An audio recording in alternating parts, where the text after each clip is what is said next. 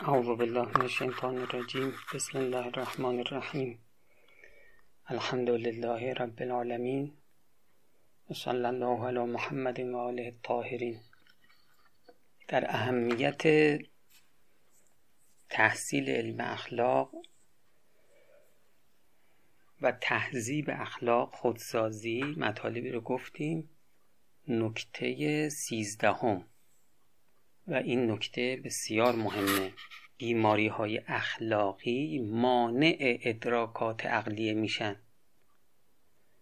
کسی که بیماری اخلاقی داشته باشه عقلش خوب کار نمی‌کنه. قدرت عقلی پایینی داره.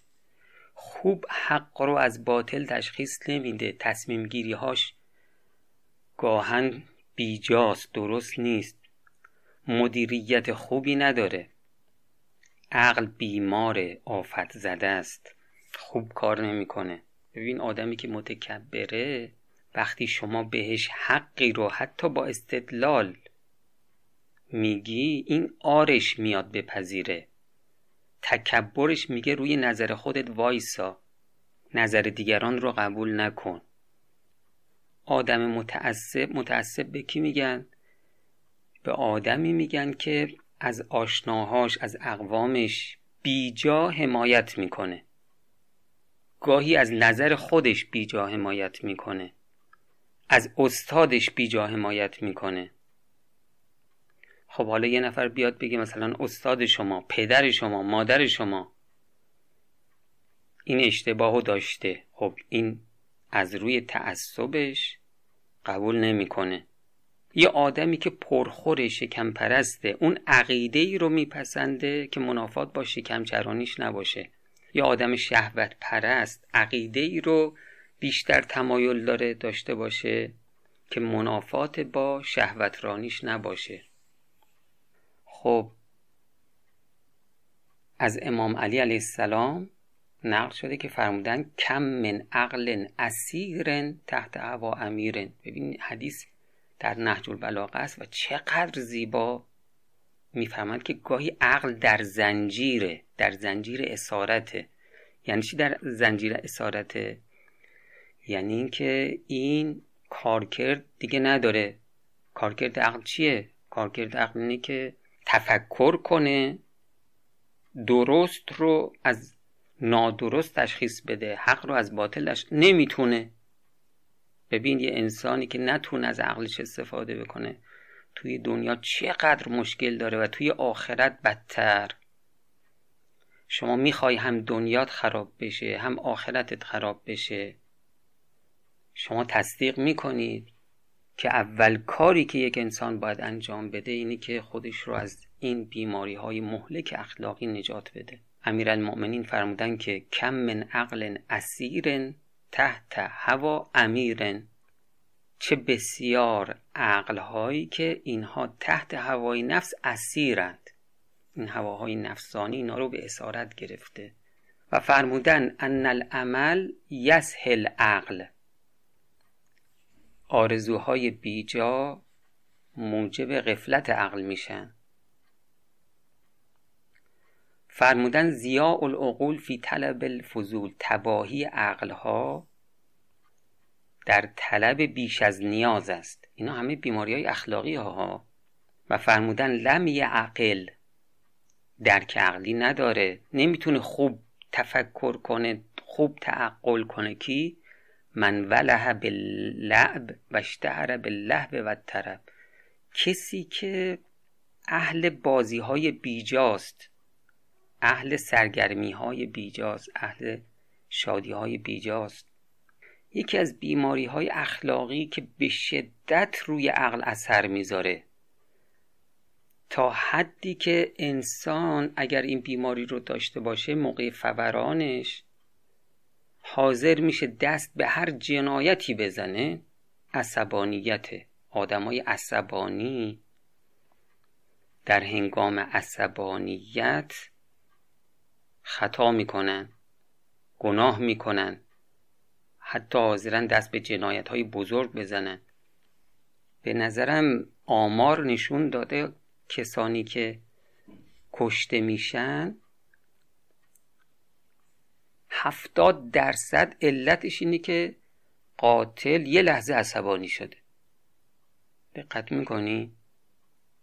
خب نکته چهاردهم نکته چهاردهم هم بسیار مهمه. خب از امام علی علیه السلام روایت هست که فرمودن ان هذه القلوب اوعیه دل ما ظرف ظرف علمه. خب ما تحصیل می‌کنیم تحصیل علم می‌کنیم در دبیرستان ها در دانشگاه ها در حوزه ها شما این قلبتون اگر آلوده باشه ببین شما یه ظرف داری یه بطری آب. یه موقع هستش که هر دوی اینا به شدت تمیزه. خیلی خوب. بطری آب میرزی توی ظرف و می‌خوری. خیلی هم فایده داره. یه موقعی هستش که این آب آلوده است. آب آلوده رو که نمیشه بخور بخوره آدم. آدم بفهمه آب آلوده است قطعا نمی‌خوره. اما گاهی آب زلاله. گواراست. شما ظرفت کثیفه.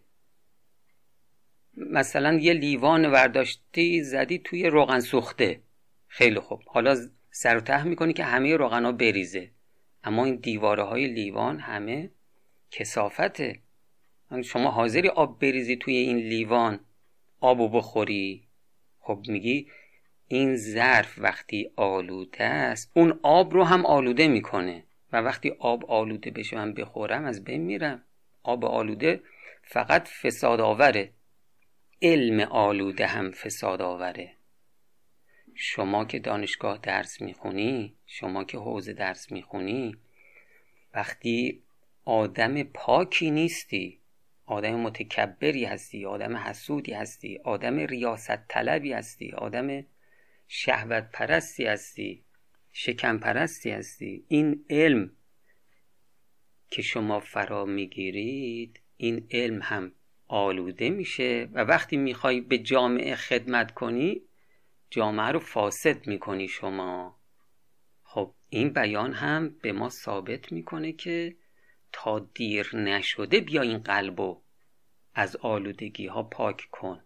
حضرت امام رحمت الله علیه که ما هر چی داریم از حضرت امامه اگر تهذیب در کار نباشد علم توحید هم به درد نمی‌خورد. ببین علم توحید از نظر امام و ما هم سابقا گفتیم بالاترین علم. ما هیچ علمی بالاتر از توحید نداریم. اشرف علوم توحیده. یعنی خداشناسی و توابع خداشناسی. میفرمایند که العلم هو الحجاب الاکبر. هر چند باشته تر بشود علم حتی توحید که بالاترین علم است انباشته بشود در مغز انسان و قلب انسان. انسان را اگر محذب نباشد یعنی پاکسازی اخلاقی نکرده باشه از خدای تبارک و تعالی دورتر می کند میفرمایند که علم وقتی که در یک نفس غیر سالم واقع شد مثل بارانی میماند که ببارد در جایی که عفونت بار است. عفونتش را زیاد می کند. همین باران رحمت که در یک جا بوی عطر را بلند می کند در یک جا بوی کسافت را بلند می کند. دقت کردی؟ شما که تحصیل علم می کنی علمت مثل آب زلال باشه چون این علم رفته در یک قلب آلوده آلوده میشه. از کوزه برون همان تراوت که در روز بعد که میای به جامعه علم تو ارائه بدی کسافت ارائه میدی. میفرمایند که اگر انسان خباست را از نهادش بیرون نکند هرچه درس بخواند و تحصیل نماید نه تنها فایده بر آن مترتب نمی شود بلکه ضررها دارد. جملات جملات طلایی از یک قلب بسیار پاک نورانی بینظیر اگر انسان خباست را از نهادش بیرون نکند هرچه درس بخواند و تحصیل نماید نه تنها فایده ای بر آن مترتب نمی شود بلکه ضررها دارد. علم وقتی در این مرکز خبیس وارد شد شاخ و برگ خبیس به بار آورده شجره خبیسه می شود هرچه این مفاهیم در قلب سیاه و غیر محذب انباشته گردد هجاب زیادتر می شود خب اینم نکته چهاردهم که باید ما رو بترسونه از اینکه در کنار تحصیل علم ما تهذیب اخلاق نداشته باشیم. خیلی خطرناکه. امام در یک جایی فرموده بودن که عالم غیر محذب عالمی که بیماری اخلاقی داشته باشه خطرش از خطر مغول بدتره خطرناکتره. دانشگاهی هم همینطورن. دانشگاهی که این قلبش آلوده است رفته تحصیل علم کرده برای جامعه. خطرناکه. نکته پونزدهم. نکته پونزدهم اینه که قلب ما حکم گیرنده است. اینی که میگم از استادم حاج مشتبه تهرانی رحمت الله علیه میگم قلب ما حکم گیرنده رو داره. گیرنده کارش چیه؟ گرفتن امواجه. حالا ما در عالم امواج شیطانی داریم. امواج رحمانی داریم. امواج شیطانی از جانب شیاطینه. به ما القاعاتی که میشه القاعات بد اینا مال شیطانه. ولی یک القاعاتی هم داریم که به اون القاعات بد شیطانی میگن وسوسه. یه القاعاتی هم داریم که این از عالم ملائکه است از عالم نوره. اون القاعات رو میگن الهام. خب نکته اینجاست. وقتی شما قلبت آلوده است بیماری اخلاقی داری آدم تند خویی هستی آدم سوء زن داری آدمی هستی که تکبر داری خود بزرگ بین هستی این قلب دیگه نمی‌تونه امواج رحمانی رو بگیره. الهام بهش نمیشه. هرچی بهش القا میشه از عالم شیاطینه. ببین چقدر خطرناکه آدمی که قلبش آلوده است. اون از عذابهای مختلفی که در آخرت داره عذاب عجیب. میفرماید که این همه در قرآن در روایات از عذاب صحبت شده مربوط میشه به عذابهایی که مال گناه مال این که دستت گناه کرده چشمت گناه کرده زبانت گناه کرده. میفرماید که کسانی که بیماری اخلاقی دارن عذابشون انقدر شدیدتره انقدر شدیدتره که این عذاب گناهان در مقابلش یه چیز سرده. ببین از عذاب آخرت آدم باید بترسه. اینم اینجا. دنیاش هم ما گفتیم که خراب میشه. کسایی که بیماری اخلاقی دارن هم خودشون توی دنیا معذبن همش استرس همش استراب همش هرس خوردن. آرامش روحی نداره این. خواب درست حسابی نداره این شخص. بعد مشکل اینه که اطرافیانش رو هم آزار میده. آسایش رو از اطرافیانش هم می‌گیره. از این طرف نگاه کن شما. این اصلا این انسان اصلا القاعات الهامی نداره. همش با عالم شیاطین مرتبطه. یه جمله هم اینجا از امام بخونم. میفرماید که اگر نفس به واسطه توجه به تعمیر خود.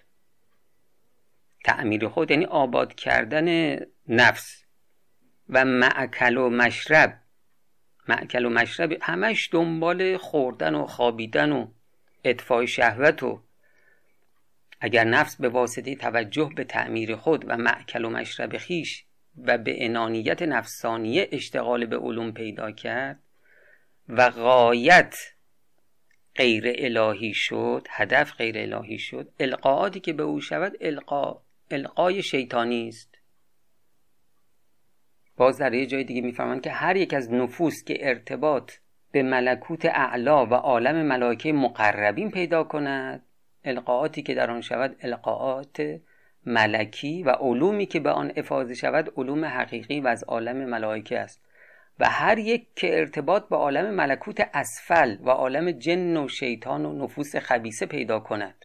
به خاطر این قلب آلوده شا القاعات آن القای شیطانی و از قبیل جهالات مرکبه. و عجب مظلمه است. میفرماد که از این جهت است که ارباب معارف و اصحاب علوم حقیقیه تصفیه نفوس و اخلاص نیت و تصحیح قصود را در تحصیل علوم خصوصا معارف حق و علوم شرعیه اول شرط می‌دانند.